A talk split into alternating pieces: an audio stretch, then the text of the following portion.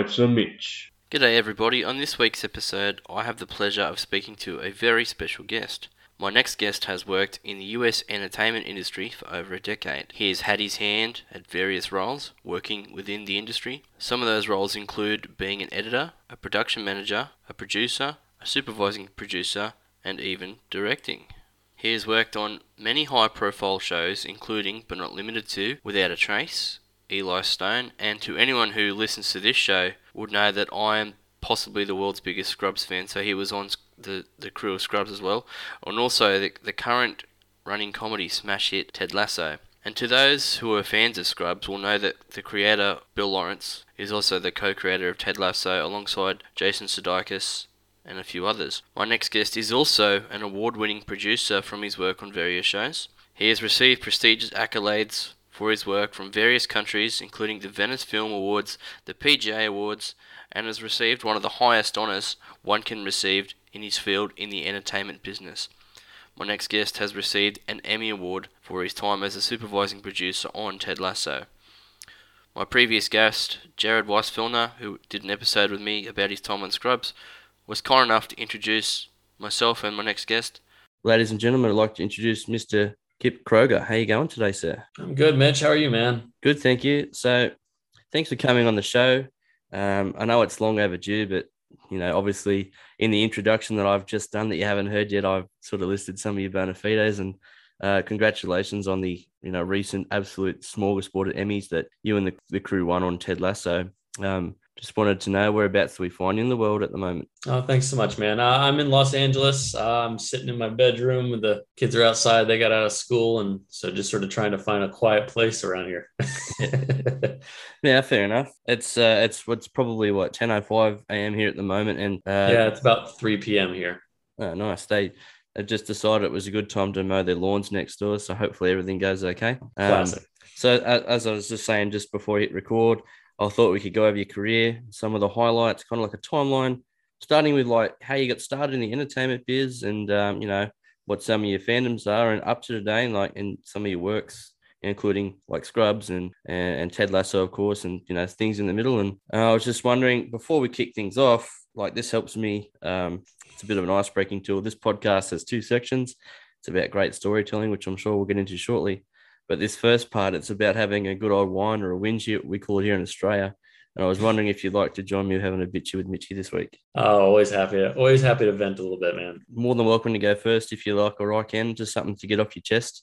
I'll let you take the lead and see what we're triggering over here. Okay, so where I live, it's a place called Curry, and it's kind of like, we call Australian rednecks bogans, and they are everywhere here. It is absolute. It's kind of like going back in time in Mad Max or something like that. It's ridiculous. And sometimes you come across humans, you just go, wow, are you serious? And so I was at a gas station recently, or we call them service stations here, or servos. And I filled my car up. I used pump number 2. And as I've gone in to pay for my fuel, there was a little old lady in front of me. And with the roughest voice, she's saying to the attendant, "Excuse me, where's the toilet?" And the attendant's pointing like it's near the entrance. You had to physically walk past it. So I walked past this woman to get to this guy, and he instinctively says the number of the pump out loud to whoever's approaching him. And he innocently looks at me and just says, "Number 2." And she's still in earshot.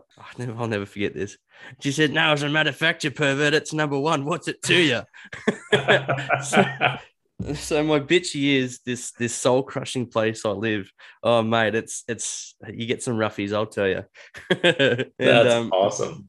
Oh, we all giggled, and I don't think she realized how funny she actually was. And you know, she slammed the toilet door. I couldn't look at this guy without like keeping a straight face.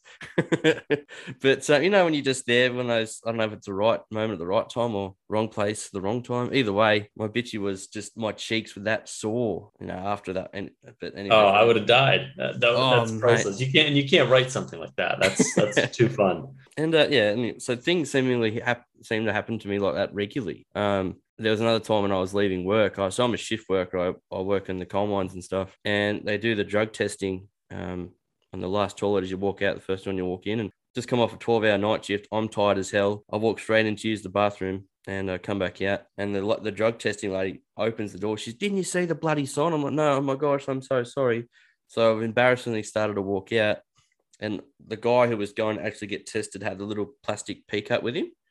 And as he was walking in, as the door was closed, all he could hear was, "Oh, fuck off!" Oh, my mate, I was so embarrassed. So yeah, the bitch is also the brain letting me down when I'm tired. It was a weird day, but we got through it. Oh, that's a winner, man. You'll appreciate this. I don't know how bitchy it is, but it made me laugh in the spirit of people saying the right thing at the right time. You know, we just had Halloween, you know, about a couple weeks ago here, and you know, I get two kids, they're ages 4 and 6, right? So they're just sort of in that age where the younger one wanted to be a skeleton, and she and my wife dressed up as skeletons together, and the other one that wanted to be this superhero from a PBS show called Word Girl or something. And so I was debating what to be, and we weren't going to really do anything trick-or-treating because of the COVID crap, and they're still didn't have their shots and all that kind of stuff. So we were just going to do something here with a couple of their friends that were pretty quiet. And so I decided to be her nemesis from her little PBS show. So I get my costume. I was so excited because, by the way, the name of the nemesis was Chuck, the evil sandwich making guy. So apparently this is a very bad guy in the show. And I thought he looked hilarious. So I went and found a picture of him. And I decided to be the nemesis. I get all these pieces from the costume online, and I'm like, this is going to be fun. You know, I'll do this. And I get it all on. I walk out, and she goes, "Dad, that's so terrible. You don't look at all like Chuck." Shot down just right out of the gate. Kids are so honest. They're so brutal. Yeah. Oh, I've got quite a number of nephews and nieces. I'm not a dad myself, but Christmas time last year, we had just sort of come out of the first lockdown, and, you know, I put on a few pounds, as you do. And I just, my nephew Jackson just looked at me and was like, "Uncle Mitch, man, you got a Christmas belly." And he's about 5. And as we're sitting down, he's just rubbing my belly. He's like, "You're turning into Santa Claus." Oh, oh. So great. Kids, honesty. I envy them. I envy just how sometimes they can just get away without using a filter. Even here, like here in Australia, like, you know, we're supposed to pride ourselves on being straight shooters, and kids, hey, way of the future. Oh, they do, man. The other one that's been going on is the 4-year-old lately has been going. She goes, "Daddy, I love you so much. I love mommy just a little bit more." Oh no. Oh. And that's been her thing. "I love you this much, and I love mommy this much." Oh, it's like the worst backhanded compliment you could possibly receive. Oh, it's great. It's great. And it's so genuine. It's intended with such love, and just she just loves it. It's great. Does your wife use it to be cheeky back to you? She's like, "Yeah, bragging rights." Yeah. Oh, that's awesome. So, you know, now that the bitchy's over, I feel like a little bit more relaxed now. It's a good ice-breaking tool. So apologies if I come across as nervous, but good to go. So I thought we'll delve into, you know, your life before you're in Hollywood and showbiz and all that sort of thing. So take your mind back to, you know, as the youngest as you can remember. Do you remember the first thing that you were ever a fan of, whether it be a singer or a book or a show or something like that?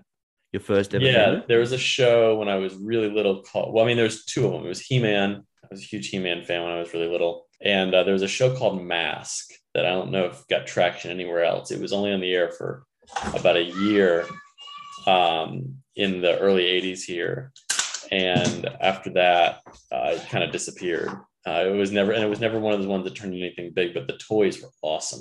It was basically these guys that wore these helmets and they could, you know, do cool things with them or whatever. But those are the things I have the earliest memory of really being into. Yeah, I never heard of Mask, but, you know, we had the Mask, the movie, and later on. Completely different. Yeah, fair enough. That's the only reference I've got to Mask, but isn't it funny how you resonate with, like, things earlier on? That's why I do this podcast, because I'm a fan of storytelling, and I cast my mind back, and I was into like anime and like a good series. And obviously, well, you might not be aware, but Scrubs is my all-time favorite show. It for me, it was during my teenage years, and as it came out, it was, you know, it just resonated with me. And my friend Brooksy and I, a lot like Turk and JD in many ways, you know, just a pair of questionable, supposedly straight men. And but we'll delve into that a bit later. So next question is, do you remember what the genesis of your entertainment career was, and how did you ultimately get started? Yeah, I'm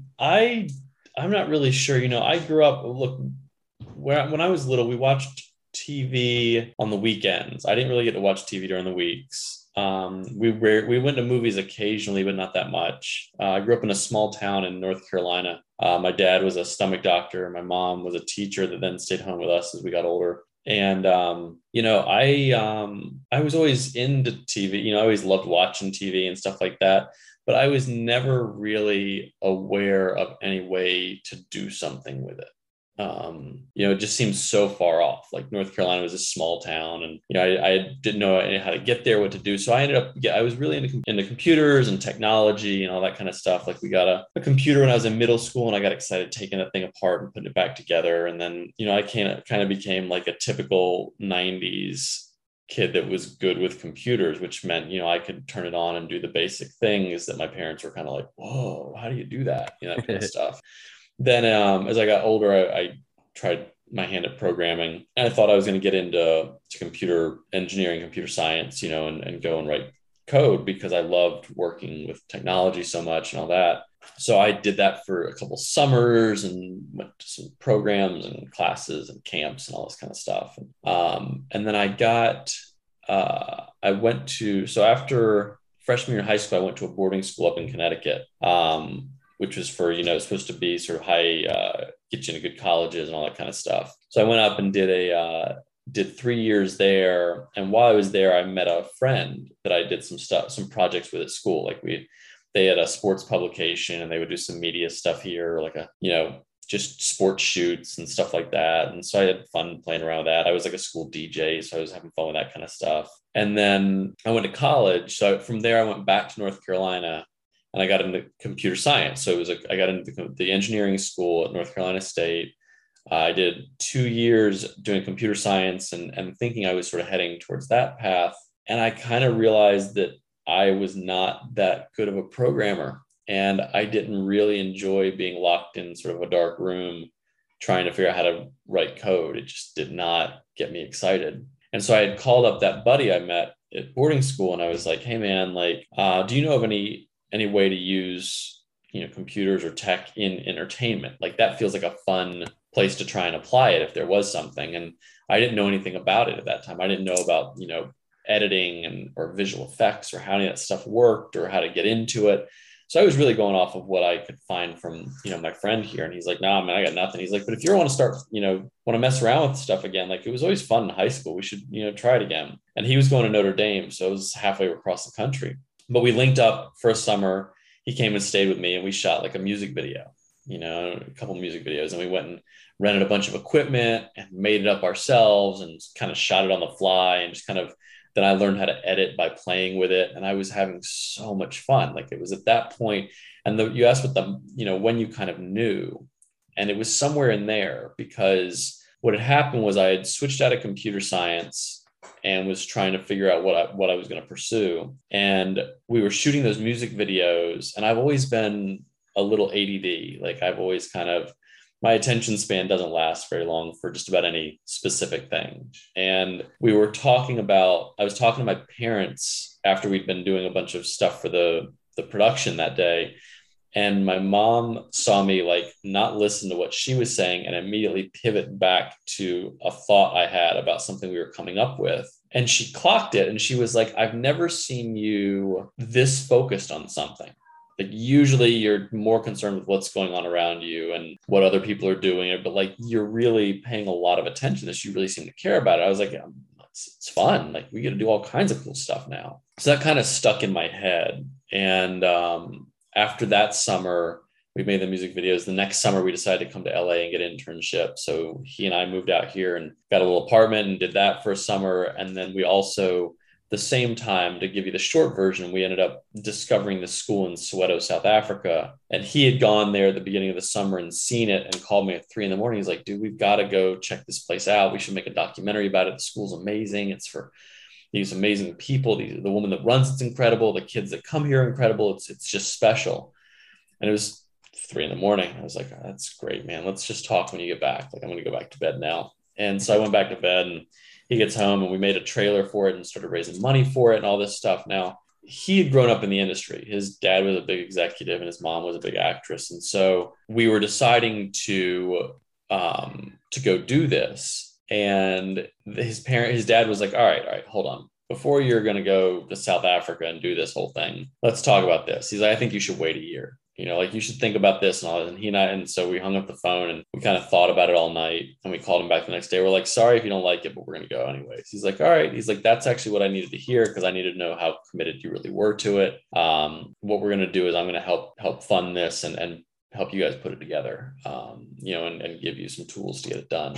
So the short version is we went over to South Africa. Like, we basically finished our internships, got in the car, drove back across the country in 48 hours straight.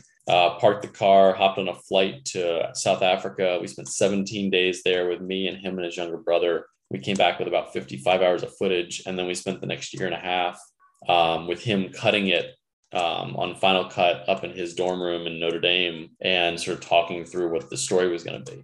And that was kind of leading into our senior year. And by then I had gotten into this sort of headspace of, all right, this is definitely what I want to do. I love doing this. I don't know, like, this is definitely what I have to do with my life. But my parents were a little bit more of the, well, how is this going to work? What are you going to do? You know, how do you carve out a career? Like, what do you do? What credentials do you need? How do you get your foot in the door? How do you move up? Like, how is this not just a roll of the dice, you know, kind of thing? And I didn't have answers other than we were going to do it. And they were like, all right. Well, you should think about another backup idea. You know, so I had grown up fascinated by what my dad did, being in medicine, and I'd enjoyed science all through school and everything. So I switched gears and made my major biology in case I was going to go pre-med. Yep. And that became very, very useful when I went into entertainment, of course.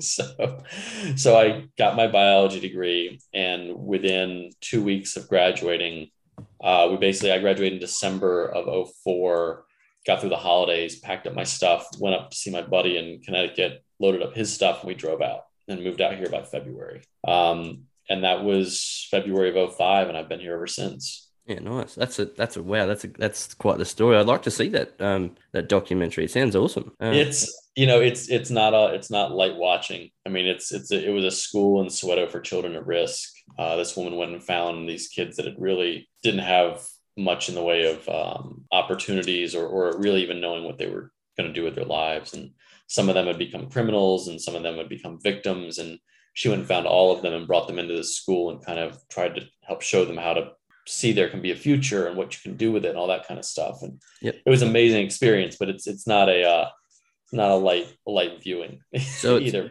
So it's kind of in the same sense as like Seaspiracy, in terms of like the stuff it can show, like the truth, factual information some might deem as in your face kind of thing.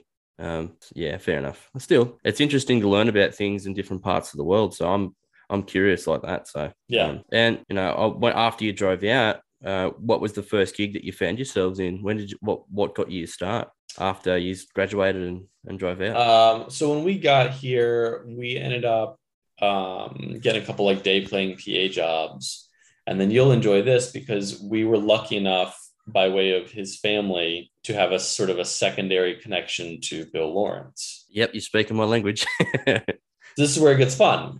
So basically, we had the chance, we showed up at Scrubs one day, and Bill was kind enough to take a few minutes of his time, even though we did not really plan ahead as we should have, or make an appointment as we should have, or any of those things. And which I would not advise anyone to do, because it's not the way to go about it. But we were lucky enough that he was kind enough to still sit down with us for 5 minutes. It was a rainy day at that Scrubs hospital, and he sat down and he's like, hey, he's like, so what do you guys want to do? And we're like, we want to be producers. And he's like, all right, are you writers or not writers? Because in TV, you're kind of one or the other. And I was like, I'm not a writer, man. I was an engineering major for a couple of years. I think I'm the other way. He's like, all right, that's cool. He goes, look, man, if you want to do that, my advice would be to do what my producing partner, Randall Winston, did. Okay. He started in post. He worked his way up. He ran post on Spin City. And now he's my producing partner. He produces all my shows, and he's one of the greatest humans alive. And I was like, you know what? That sounds awesome. And he goes, all right, cool. He goes, and what are you guys doing right now? And I was like, we're just looking for PA jobs. He's like, all right, I've got a pilot coming up, and I got 2 PA jobs if you want them. And I mean, like I said, I pretty much jumped across the desk. I was so excited. Yeah. I was like, absolutely, I'd love to. And so he's like, all right, cool. So I you know, this is in February, the pilot shot probably, you know, a month later or something like that. I showed up, I was a set PA on a pilot that never went anywhere, but I had so much fun. I mean, look, you've seen Scrubs, you know, this sort of world that they've created, and it's just, it's always a, you know, there's a no asshole policy. It's good people. They like doing what they're doing. They're not, you know, precious about, everybody knows we're making TV and they enjoy doing it. This is not self-important jerks or any of that kind of stuff. And I had a blast on the pilot. I learned a lot in just a few weeks' time, and we were finishing up. It was the last couple of days, and I wandered in the production office, and I saw Bill, and I had just gotten an offer to go be a runner for this feature production company. And so I went up to him, and I was like, "Hey," I was like, "Do you have a sec?" And he's like, "Yeah, what's up?" I was like, "Look, this has been amazing. Thank you so much for the job and the opportunity. I've never had so much fun working on something, and I would love to keep working with you guys as long as you keep me around. But I've got this opportunity to go be a runner at this production company. Like, I don't know what I should do." And he's like, "No, you should."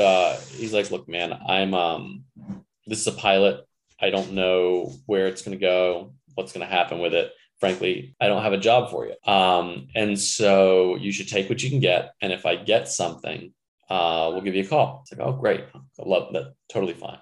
So I took this job, and in my head, you know, I'm just new out here. I'm like, "Oh, it's a little feature production company. These guys have won Oscars. This is like, there's only like 10 people in the company. So, you know, I can get in here and show that I know how to do stuff and that I'm creative and I've got good ideas, and they'll hear me and they'll listen to me, and who knows what can happen." That was not what it was. Oh, that sucks. It was awful. I hated pretty much every bit of the time I was there. It was one of those places that, you ever seen Swimming with Sharks or heard of that movie? Yeah. It was that kind of vibe, you know, it's sort of that old model, and it was not the fun I was having in production or any of that kind of stuff. And so I did it for a minute. Then I moved up to being an assistant there. I hated that, and was really trying to figure out what I was doing, and why I really wanted to do any of this, because this didn't seem like a fun career. Yeah. And I got a call from Scrubs, and they said, "Hey, we've got a post PA job if you want it."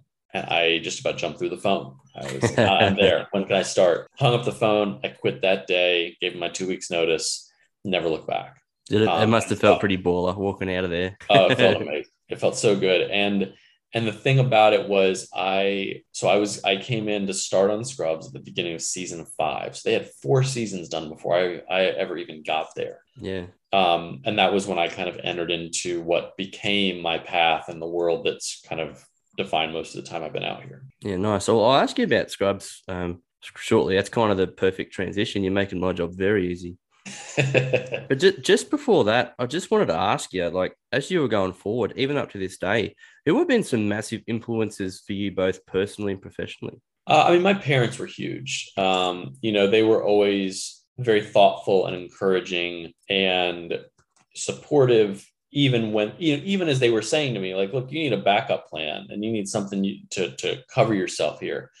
It was not with a tone of "you're crazy to do this." It was, "You got to cover your bases. You got to be smart about this. You got to make sure you got a way to get it done." And I didn't have a way to get it done. I just thought I was going to find a way once I got out there, which is great when you can do it, but doesn't always work, you know? Yeah, you're right though. Like I've started this podcast in the last 12 months, and like I've got a little gig in radio too, just sort of learning the buttons and learning the dials and stuff like that. And Mum's was similar in the fact that your parents said, "Like, I've never seen you so attentive. I've never seen you so enthusiastic," because people could see the excitement levels in me. "Oh, who's on the podcast this week? I got a story for you guys." And so, you know, having that creative outlet, you know, as a man in the industry, and to anyone who's creative out there, like, if you get a chance to scratch that itch and then do something that you thoroughly enjoy and to make a living off it, I mean, that's my ultimate goal. I love to get a radio gig or something like that. I like entertaining. I love hosting events. I'm good at public speaking. I've hosted a number of weddings professionally as well, so I enjoy it. But you're exactly right.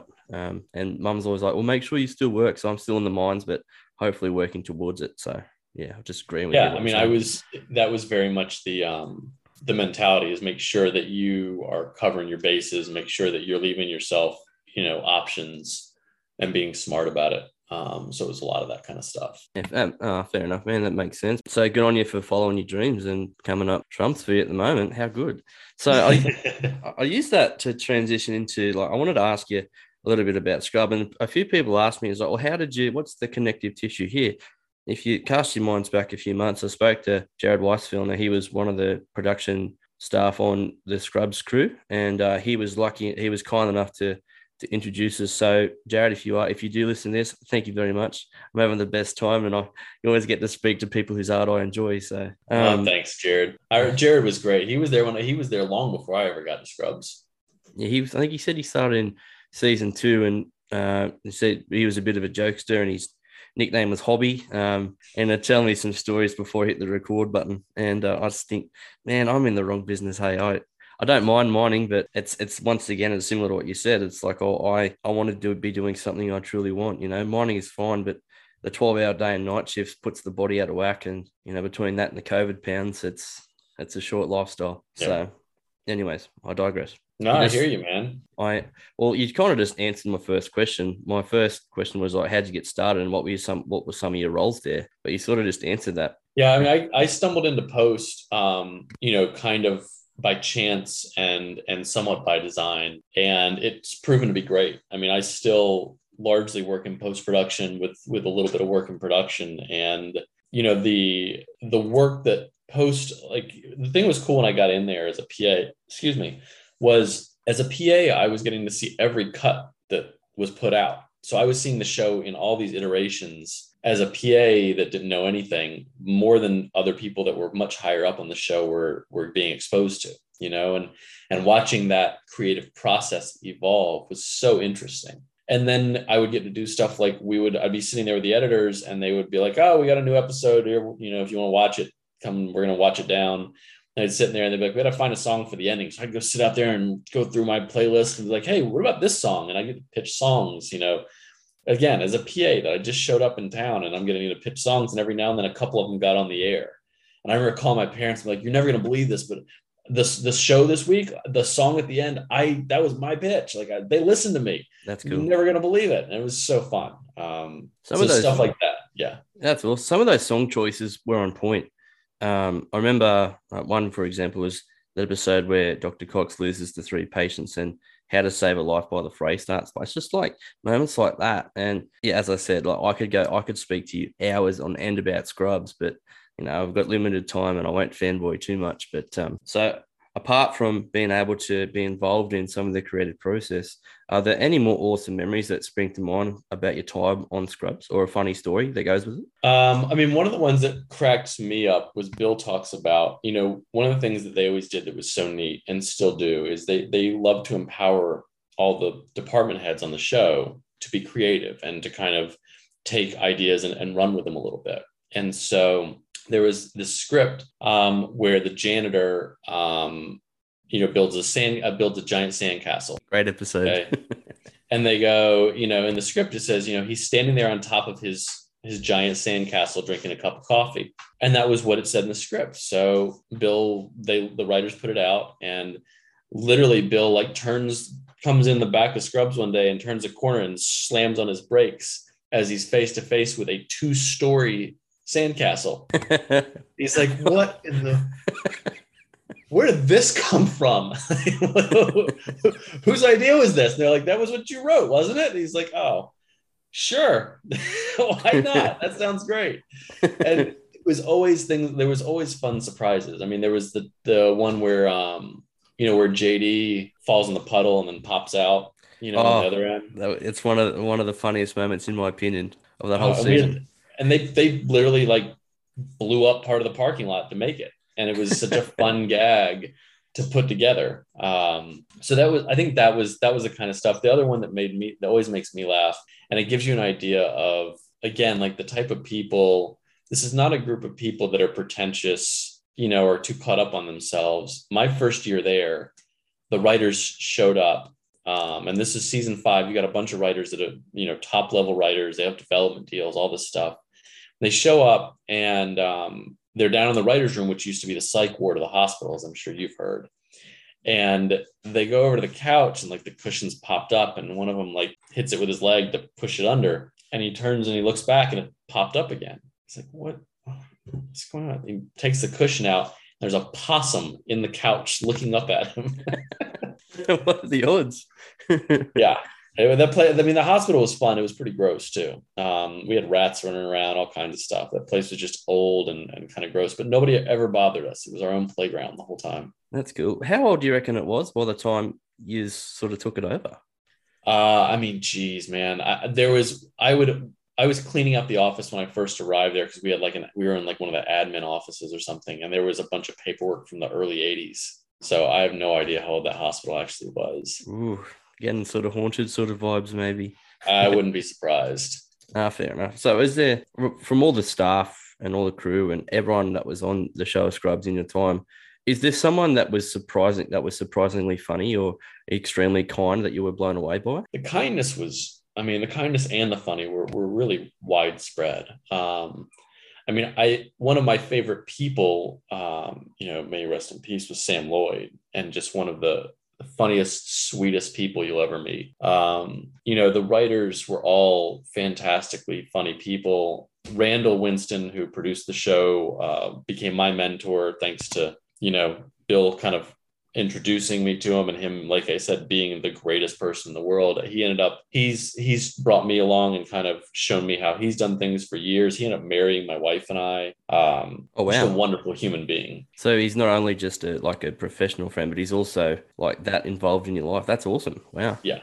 Just an amazing human being. Oh yeah. Wow. This is exactly why I asked people like you to come on, because it's cool stories like that. And I love hearing. So well, this is fun. Here's the fun thing, man, is because of the way that Bill and Randall ran that show and the way that they've always, because I still work with Bill now, like the themes that have always gone with everything that I've done with him and with Randall together and separately have been sort of a mentorship, bringing people along and creating a great place to work and a great place to be and stuff like that. While I was there, we started bringing in interns to work in post-production. So there would be if somebody would come out and need a semester of credit. And so they would basically work for free and file stuff for us, whatever. But two of the guys that were interns for us later became good friends of mine. One of them is an editor on the show Legacies now. The other is a post-producer on Kominsky Method and a couple other shows. Both of them were my roommates for a couple of years. Were both in my wedding, and all of that because they came out and were interns with us when they first showed up in town. So it's always been a cool, loyal world of getting the chance to work with the same people again and bringing good people into the universe and keeping that sort of family vibe. So yeah, well, that was, you've done it again. That's also a perfect transition to what I was going to ask you next. So I read your notes. It's all good. Oh, you were absolutely on fire. It is long overdue, but thank you for contributing to my favorite show of all time and millions of people's favorite show of all time. Actually, there's a fan page called Fake Doctors Real Friends, which many listeners are aware. It's the Scrubs rewatch podcast group. Anyways, so I appeared on that show. I was the Aussie guy who wore a Scrubs onesie on TV, and that sort of went viral. And I appeared on their show. I had Zach and Donald laughing a fair bit. That's how I met Jared. And so thank you for all that you've done over your season 5 tonight. So it's that 5 years there. So good on you, man. I appreciate that very much. And oh man, I was just lucky to be around for it. Right place at the right time, just like that old lady at the service station. Oh, exactly. What an absolute palooka she is. And then then you transition onto, you've done many things. You've been on Without a Trace, and you've been on so many things in between. But then you go on to what is now seemingly the largest show on the planet, and congratulations on the third season being renewed for Ted Lasso. Thanks, man. The show has won just about every award under the sun, and I'll speak to you about some of your bona fides in a little while, but so after you transitioned from Scrubs onwards to Ted Lasso, did Bill just ring you up and go, hey man, I want you to come with me to do this new project that we work on? So how did you originally get started on Ted Lasso? So I came back, so I had bounced from show to show. After I left Scrubs, I left for a few years from Bill's world and worked on a handful of other shows. I moved up to sort of running the post department as a producer, and I got a call from a buddy that was running posts for Bill on the show called Undateable. And he was like, yeah, I'm going to go take the studio job. Do you want to come over and take over? Cause you already know Bill's way and all that kind of stuff. I was like, I'd love to, sounds great. So I came over and took over from that. And then once I took back over post on Undateable, I just never really left. I did Undateable and then another pilot and then a show called Life Sentence and another couple pilots. And then we did Whiskey Cavalier and then Ted Lasso came. So it was one of these things where we would always be doing one show and I'd be checking in with Bill and his producing partner, Jeff Ingold, and going, what do you guys got next in development? Like what does it look like it's going to be coming around the pipe, around the corner here? And what are we going to be doing next? And we were doing Whiskey Cavalier, which was being shot in Prague, and Bill had been developing the show with Jason. And they were like, yeah, this Ted Lasso thing looks like it's going to happen. We sold it to Apple. It's probably going to start, next year. And I had been, like I said, I'd just been kind of going from show to show with them, running all their post-production for everything. And so it was the next show up pretty much. It wasn't sort of out of the blue or anything like that. It was just what they had been working on most recently. Yeah, nice. So being rewarded, being consistent, and they kept you around. That's awesome. Yeah. So what are some of the differences between working with a streaming network like Apple Plus as opposed to a network show? Well, especially for post-production, it's when we have to deliver the show. I was working on, even Whiskey Cavalier, which was like an hour-long action comedy we did. And I could deliver that in a pinch, maybe 48 hours before it aired. Apple wants it 12 weeks before it airs. Wow. And that's a game changer when you're dealing with some very gifted procrastinators. I like that. So, being based in the US, and obviously the show, for those of you who haven't seen it, and I know you haven't, it's about a gridiron football coach who flies over with one of his buddies, another coach friend, and they go and coach English football or soccer. And it's one of the funniest shows you'll ever see. Plus, not only am I a fan because it's hilarious, but it gets you in the feels. I found myself crying. I found myself hopeful. Like Sam Obisawa, or sorry if I pronounce his name, he's the character. Obisanya, sorry. He's the character I resonate with the most. And I'm like, you get Rebecca Champion, you go, go, go. And just the powerful writing, especially towards the end of season 2 there, like the penultimate episode, when Jason Sudeikis is fantastic in amongst everyone, but when he delivers the speech to the counselor, a lady, and opens up about what happened to his dad, like I was in tears. I could not help it. So please, everyone, get amongst it. It is a fantastic television. Sorry, I digress. I'm sorry. No, thank you so much. Look, I got to tell you, just not to interrupt, but it is the coolest part about working on a show like this is when you hear that it actually connects with people. I'm not writing the show. I'm not acting in it, but to be a part of putting it together and getting this out there and hearing people, really relate to moments and relate to the characters and their journey and stuff. It's neat to be a part of something that people connect with, especially in a world where we're not feeling very connected these days, Absolutely. And there was actually one episode I felt really connected because Australian and English lifestyles, we go to the pub, we curse all the time. It's very similar. And I lived in Liverpool for 12 months. I moved over there in circa 2016. And, they had the episode there where they had the night out and I was like, I've been to that bar. I've been there before. And, it just resonated with me very much. So my question is, being, based in the US, what kind of obstacles or challenges do you face on a show which is shot in England? Like, do they fly you out during filming, or do you have to relocate during the seasons, or how does it work being based in the US? Yeah, again, running post-production gives me a little bit of a unique role in all of it, because post is always based here in LA. Because it's kind of like the writers. The writers tend to be based in LA, post is based in LA, and then they'll shoot it wherever they got to shoot it. So everything ends up back here. We've got, one of the cool things, again, it's funny, you call back to the whole thing I said at the beginning about always being into tech.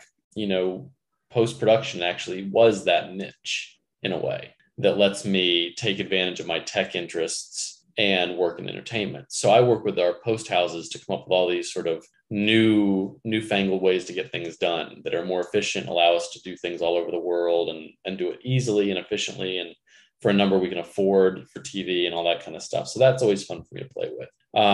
In season one, I went over there when they shot the football because I was the one that had kind of been figuring it out. Like there was not really much of a plan. We had one of our directors who'd been around all season direct the stuff, but there was no real plan for how it was going to fit into the show other than here's the sequence. This is what it is. You guys figure it out. And so we started wading through the script and trying to figure out how it would intercut and how you'd shoot it and what it would look like. And then they were like, oh, we're going to shoot it at Crystal Palace, which was our home field, you know, and we'll shoot it there. And then you just have to put people in the stands. I'm like, oh, okay, that's cool. And the dates kept pushing and pushing and pushing. And then at the end, they're like, oh, no, we can't shoot there after all. We're going to shoot this out in some field in the middle of nowhere, and you're going to have to do all of it in VFX. And We're like, okay, if that's what it's got to be, that's what we're going to do. So, you know, the challenge is, look, the time difference becomes a challenge because you're always, you know, things that are convenient for everybody in the UK is usually super early here in the morning, just by nature of how it works. My phone goes off all hours of the night and the day when I'm, you know, when we're in season, and that's just what it is. But with Zoom and everyone being comfortable with that, you do find ways to get comfortable with everybody and get to know everybody, but there's still nothing as good as seeing somebody in person and connecting with them like that. When I went over season one and got to meet people face to face, it made a massive difference just in making things smoother when we were trying to connect, you know, virtually later. So I think ultimately you just miss out on some of that is really what it is. Yeah, it's that human interaction. Like it's been able to, you know, well, time's gone past, shake someone's hand and to see someone work their craft. Like I've missed that very much as well in terms of just seeing people I love, you know, and So good on you thanks for being so honest about things as well. Like, you're very generous with your time. So next question is, the amount of care with the writing and production takes with the references, continuity and foreshadowing. With all the creation going on, how meticulous is it whilst it's being created? Very. Like, yeah. Yeah. Jason, look, you know, Bill runs the show with Jason, but much of this really is Jason. I mean, Jason has these very deep backstories for all of the characters that are far deeper than in what you're seeing on the screen. And he can talk through them with any of the cast at any given time. You know, the references he's making are all usually intentionally grounded in something for a reason. And there's a lot of thought put into those, I think, in a lot of the conversations in the writer's room prior to the actual writing. And so they weave those things in and out throughout the show. But it is very intentional and very much a part of, I think, their writing process.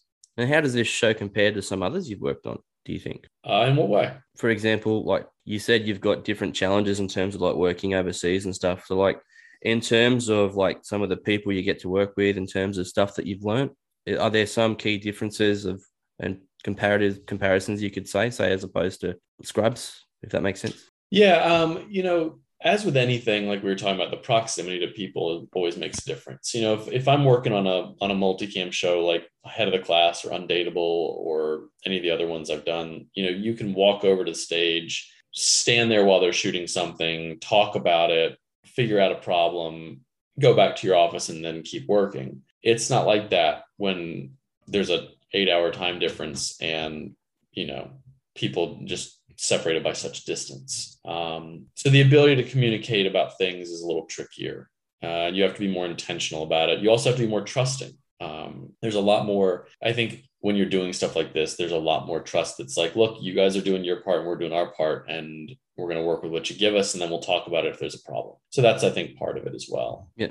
And I would imagine that, you know, since the pandemic struck, it's caused a lot of people to get creative and come up with different ways and means to go about making the content. That probably goes without saying. Yeah, we were in the middle of post on season one when lockdown hit and we went fully virtual right away. And so editing went from being in an edit bay to being fully virtual, which we were already beginning to migrate towards in some cases, but now it's that way 100% of the time. Yep. And I think a lot of the people in my life, they now work from home because, you know, their roles require them to still be at a computer. But a lot of people going forward will that'll probably be the way it is from now on.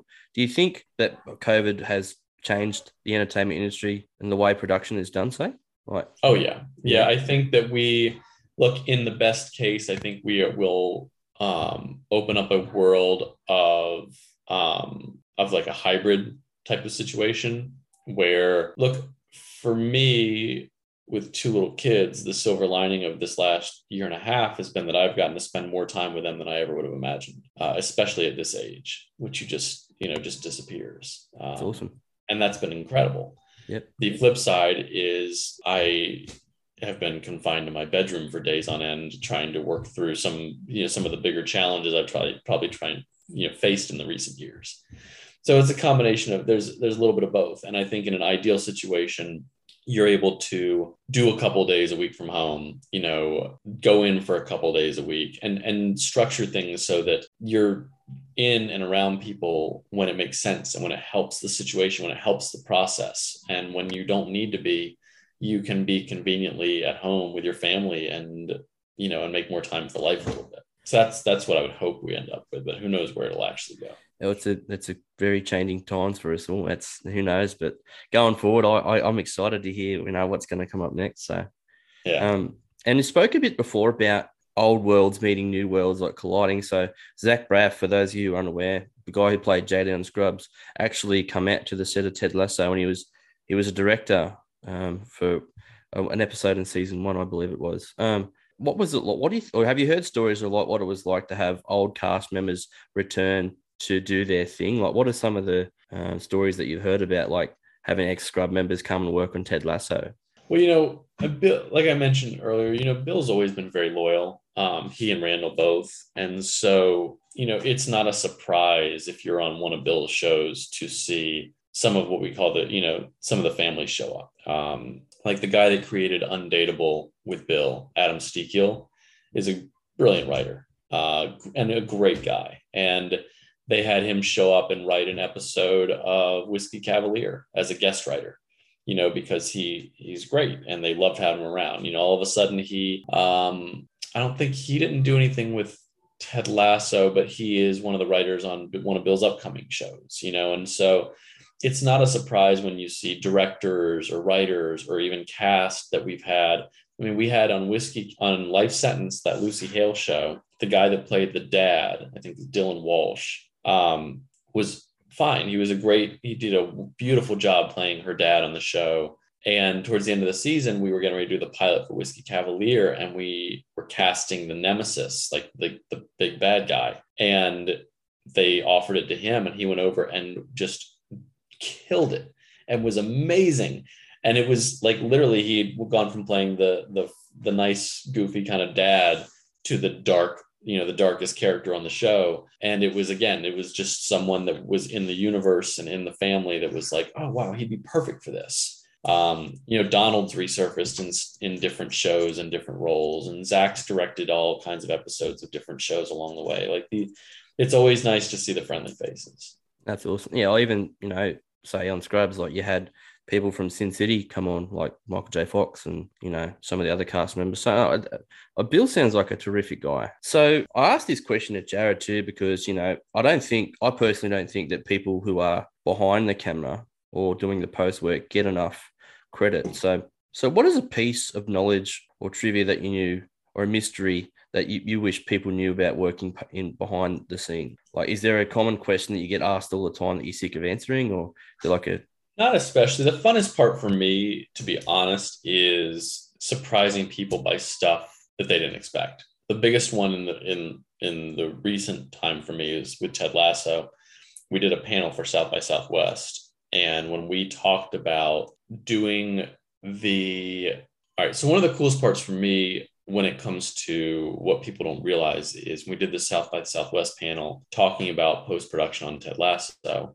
It came out, like, we finally talked about the fact that all of the football in the show was all visual effects, that there was an intention to do it, at Crystal Palace, but it didn't work out. And so we had to pivot out of necessity and build the entire thing in CGI. And then season 2, we brought in a sports director and took that even a step further. And that revelation surprised people so much that it's been fun to hear people respond to it, because like I said on that panel, like if we've done our job well, that is a surprise. You don't anticipate that or think it's coming. And you watch the show feeling like you're in the stadium and feeling like you're in the middle of it all. And so the best sign of success, as it is with all visual effects, is that no one is bringing it up. You know, no one's citing it as being cool, because unless you're doing a sci-fi type show, most of our work you want to fly under the radar.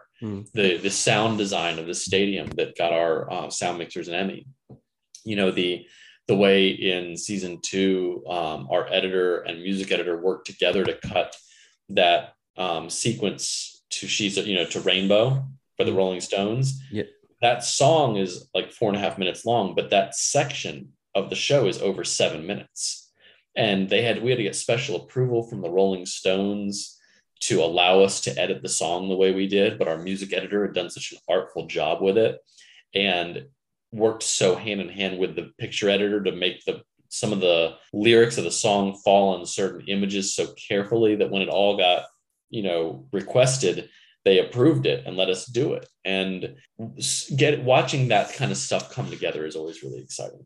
It's pitch perfect. I mean, I was shocked. I didn't realize that it was all CG. So see, there you go. See, ladies and gentlemen, is the power of what computers can do. Oh, wow. It is, man. And as I mentioned it before, congratulations on winning an Emmy. And if anyone in the entertainment industry follows this, they'll realize just how successful Ted Lasso is, winning just about every category that there is. But for you, from your perspective, how was it seeing your work being recognized and winning all these awards, plus winning one yourself? Like, that must have been a pretty special time. It was crazy. I mean, the whole thing is surreal, man. I got to be honest. I mean, Bill had a great joke during the middle of all the award stuff, because you never know how to react to this stuff. And he goes, "Look, awards don't mean anything unless you win, and then they mean a whole lot." And it sums it up pretty well, because you can't put all the stock in that. You can't put the value of what you're doing or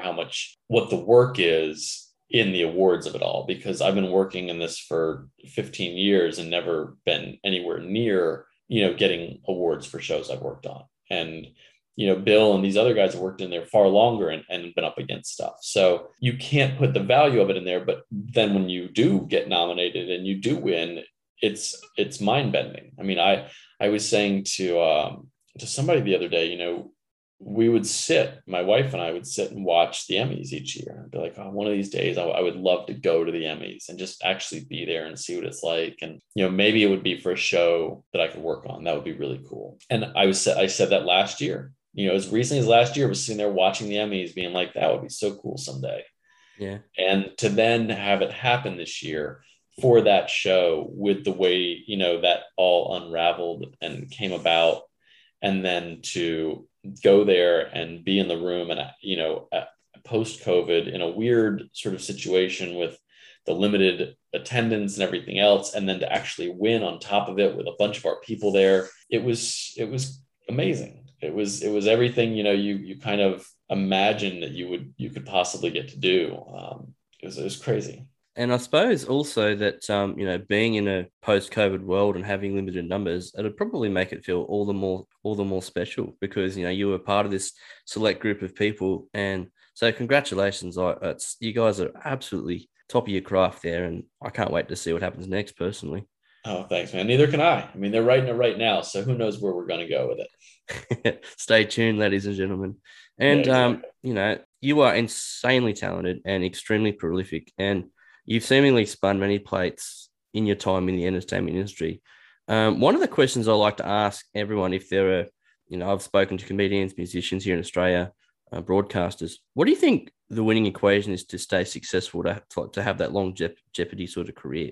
Do you think? What is your take on that? I worked with a producer who told me that he always assumed it could all just disappear. And he operated from a place of, this could be, after this show, who knows if anyone's going to hire me. And so I always try and have a have my head looking a little bit down the field to see what's coming next. And, you know, and then it's also all about the people. I mean, everything comes down to the people you work with, the people you work for, how you are to the people that work for you, and kind of balancing all that and getting to kind of make the most of the situation for everybody. You know, you want to work with good people, and that you got to be good people to work with the good people. And you got to try and treat everybody sort of with respect, and, you know, and embrace kind of the collaborative process and try and keep perspective on all of it.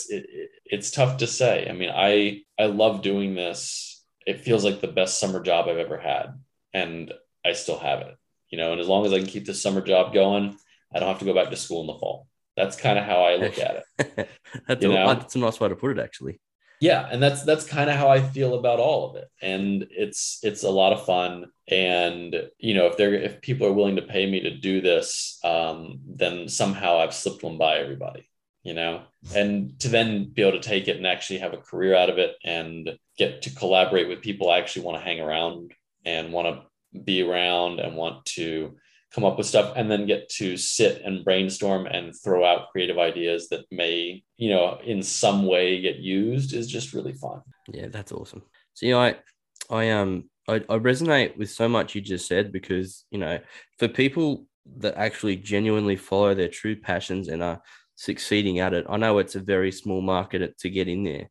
But once you're in and making it work, like that's what my true fandom comes from. It's the stories behind the stories that are being told, that sort of makes sense. And like, you know, it was interesting speaking to, there's a broadcast here I'm a fan of named Alex Dyson. He was on last week, and he's a famous podcaster and stuff down here, and just like sharing stories of, oh yeah, man, so this is what I love, and I always like entertaining. He's a comedian, and it's very similar to what you just said. You know, you get to have that summer job, and I don't want to go back to school in the fall. And so I give you the biggest kudos I can offer, man, because it is genuinely nice to hear with all the art that's being made, that there's a genuine passion behind it. So it gives me confidence knowing as a consumer that the right people are creating this stuff, if that makes sense.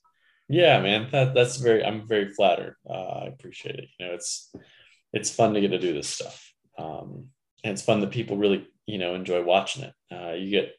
You throw a lot of stuff out there, and it's always hit or miss. So it's cool that people are enjoying it. And if anyone like me or someone else who might be listening to this is interested in maybe showing their hand or having a crack at being in the entertainment business, whatever the role might be, is there any advice you could, or any wisdom you could impart on to, say, the next generation? I guess the couple of the biggest things, you know, one thing that Bill said when I first showed up in LA that stuck with me was, he said, find your class, find people around, you know, whether it's your age or the fact or where they are in their career that's similar to you. They're just getting into it like you are, and you're going to grow together and try and do things with these people. You know, this is whether, you know, if you're a producer and there's a writer, and you guys together go find a director and make some projects. If you're friends with a publicist, you know, that person may grow into the publicity and marketing world when you actually have something that needs marketing, you know, or same thing with a lawyer friend. Like, it's the same idea. It's the same idea people throw out with networking, but it was more specific to recognizing that you actually have, in a weird way, a cool advantage to being new at it, and that there's a bunch of other hungry new people out there. And if you can find one another, you can grow together, and you can take risks together, and you can do things together and see what comes of it. And that's really fun. And then that feeds into the other part of it, which I think it still comes back to the people. You know, it always comes back to who you want to spend 12 hours a day hunkered down with. You know, whether we're doing long edit sessions going late into the night, or the writers are rewriting a script overnight and pulling an all-nighter.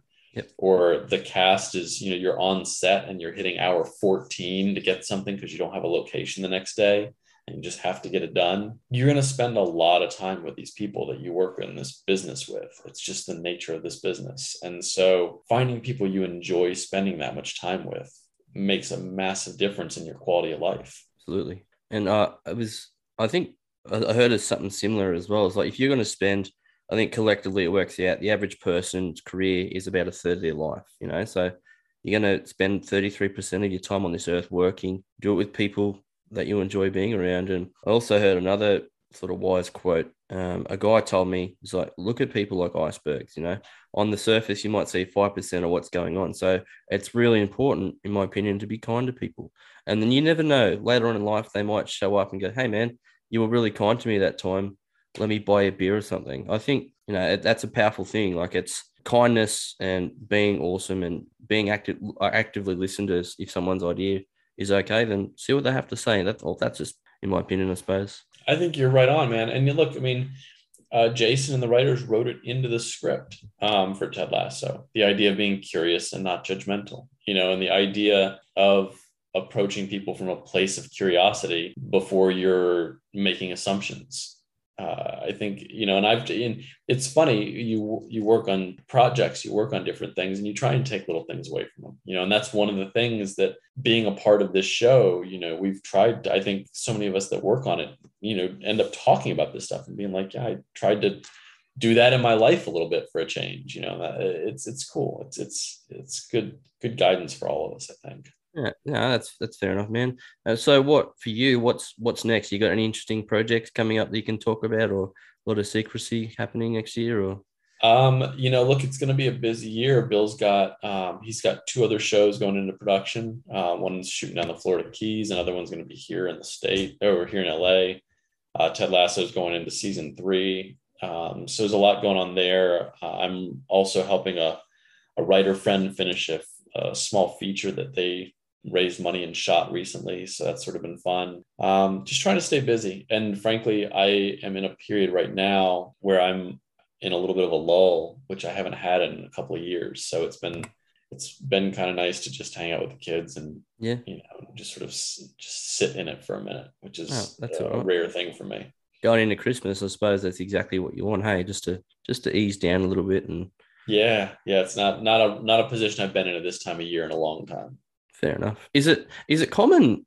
One thing I've always wanted to know is, like, you know, you say you've got a lot of projects happening at once. Is that common? Like, to work on, you know, this and this and this, or how do you find time? Sometimes, you know, I grew up with my grandfather, my mom's dad, literally got brought in by the IRS when he was teaching during the day, teaching high school, going to night school to get his college degree, and then working a printing press on the graveyard shift for years. Yeah. And the IRS brought him in and they're like, what you're saying you're doing is not possible. And he's like, okay. He laughed. He goes, I don't have time for this. Like, yes, I'm doing it all. And that's why I don't have time to be sitting in your office right now. It's ridiculous. Yeah, yeah. You know, my dad, when I was growing up, would leave the house at 6 a.m. And it's funny, I did an interview with a radio station back home, and they were saying that he was known for having a waiting room full of 20 people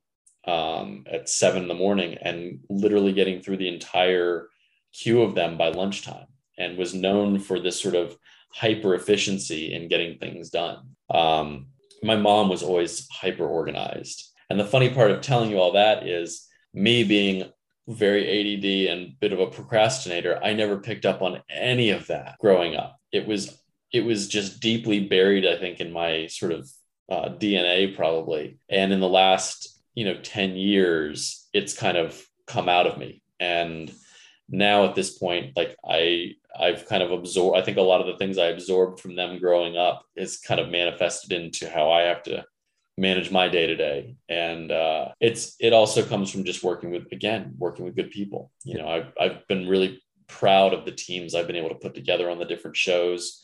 Most of my post supervisors, who are my number twos, I've been able to get promoted to run their own departments on a multitude of shows. And that always makes me feel good, because it means we're doing something right. You know, it means that the process we're going about, you know, I'm setting them up to take it off, take it and run with it for themselves. And so that's a big part of it, you know, is working with good people like, you know, Bill and those guys above me that, you know, trust us to do stuff, and then putting together great teams of people that can kill it, and kind of managing it all in the middle. Yeah. A lot of personal satisfaction as well. That's awesome to hear.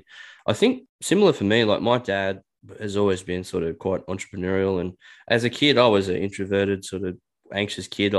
There's elements of ADD in there somewhere for me as well. And you know, in the last sort of 2 to 3 years, all of a sudden I just wasn't shy anymore. And finding this version of myself speaking to supervising producers from Hollywood, it's like, if you had spoken to me a year ago, there was no way I would have thought about doing this. But I've got to meet people like yourself. I've got to meet Zach and Don. I've got to meet Australian broadcasters, comedians.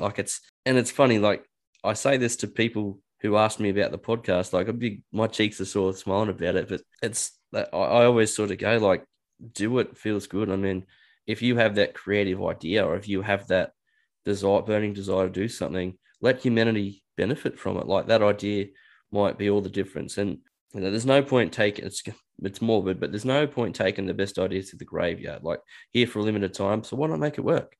In my opinion, but sorry to make it sound a bit morbid there, but no, it's great, man. And by the way, you know, you seem so comfortable doing it. It's really cool. Thank you. And it's also, I'm with you. Like, you can't be afraid to fail either. You know, you got to go into it knowing that if it stinks, it stinks, and you just try again. You know, it's the only way you're going to get better at it.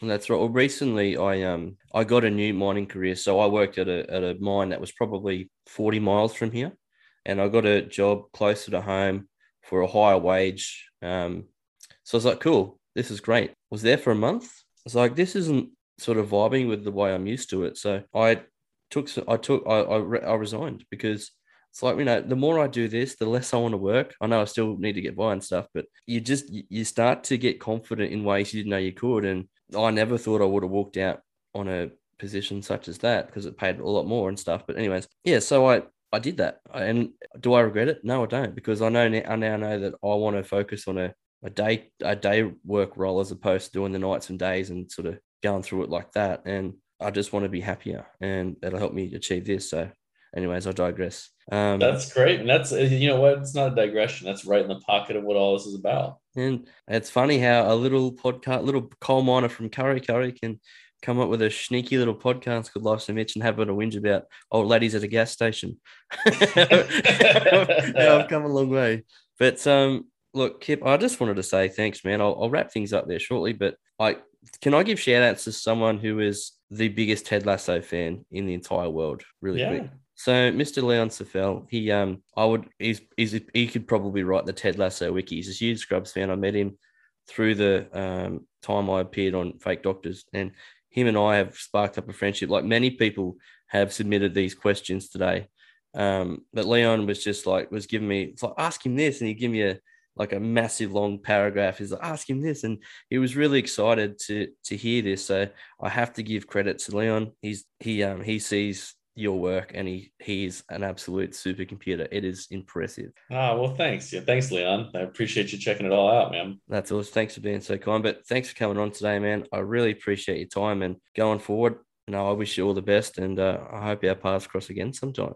Me too, Mitch. Thank you so much for having me on, man. This has been so fun. It's so nice to meet you. I'd heard about you from Jared, and I was so excited when you asked me to be on the podcast. This is just really cool. And yes, definitely stay in touch. You know, hopefully we can get a chance to do it again with some more exciting stuff down the road. Yeah, for sure. And I intend to keep in touch with you and stuff, man. So, you know, from me today, thank you for coming on, and I'll see you all in the next one. Bye for now. And as always, guys, thanks for listening. And if anyone wants to be involved in the show, or it wants to come on and share their stories, www.lifesamitchpodcast.com, all one word. Hit the email icon and submit your stories, or interact with me on any of the socials, Facebook, Twitter, Instagram, and feel free to inbox me. And if you're feeling so kind, a 5-star review on Apple Play or anything like that would be great as well. So hit the subscribe button, and you know, hopefully be able to keep making some awesome content. Anyways, once again, thanks, and I'll catch you on the next one.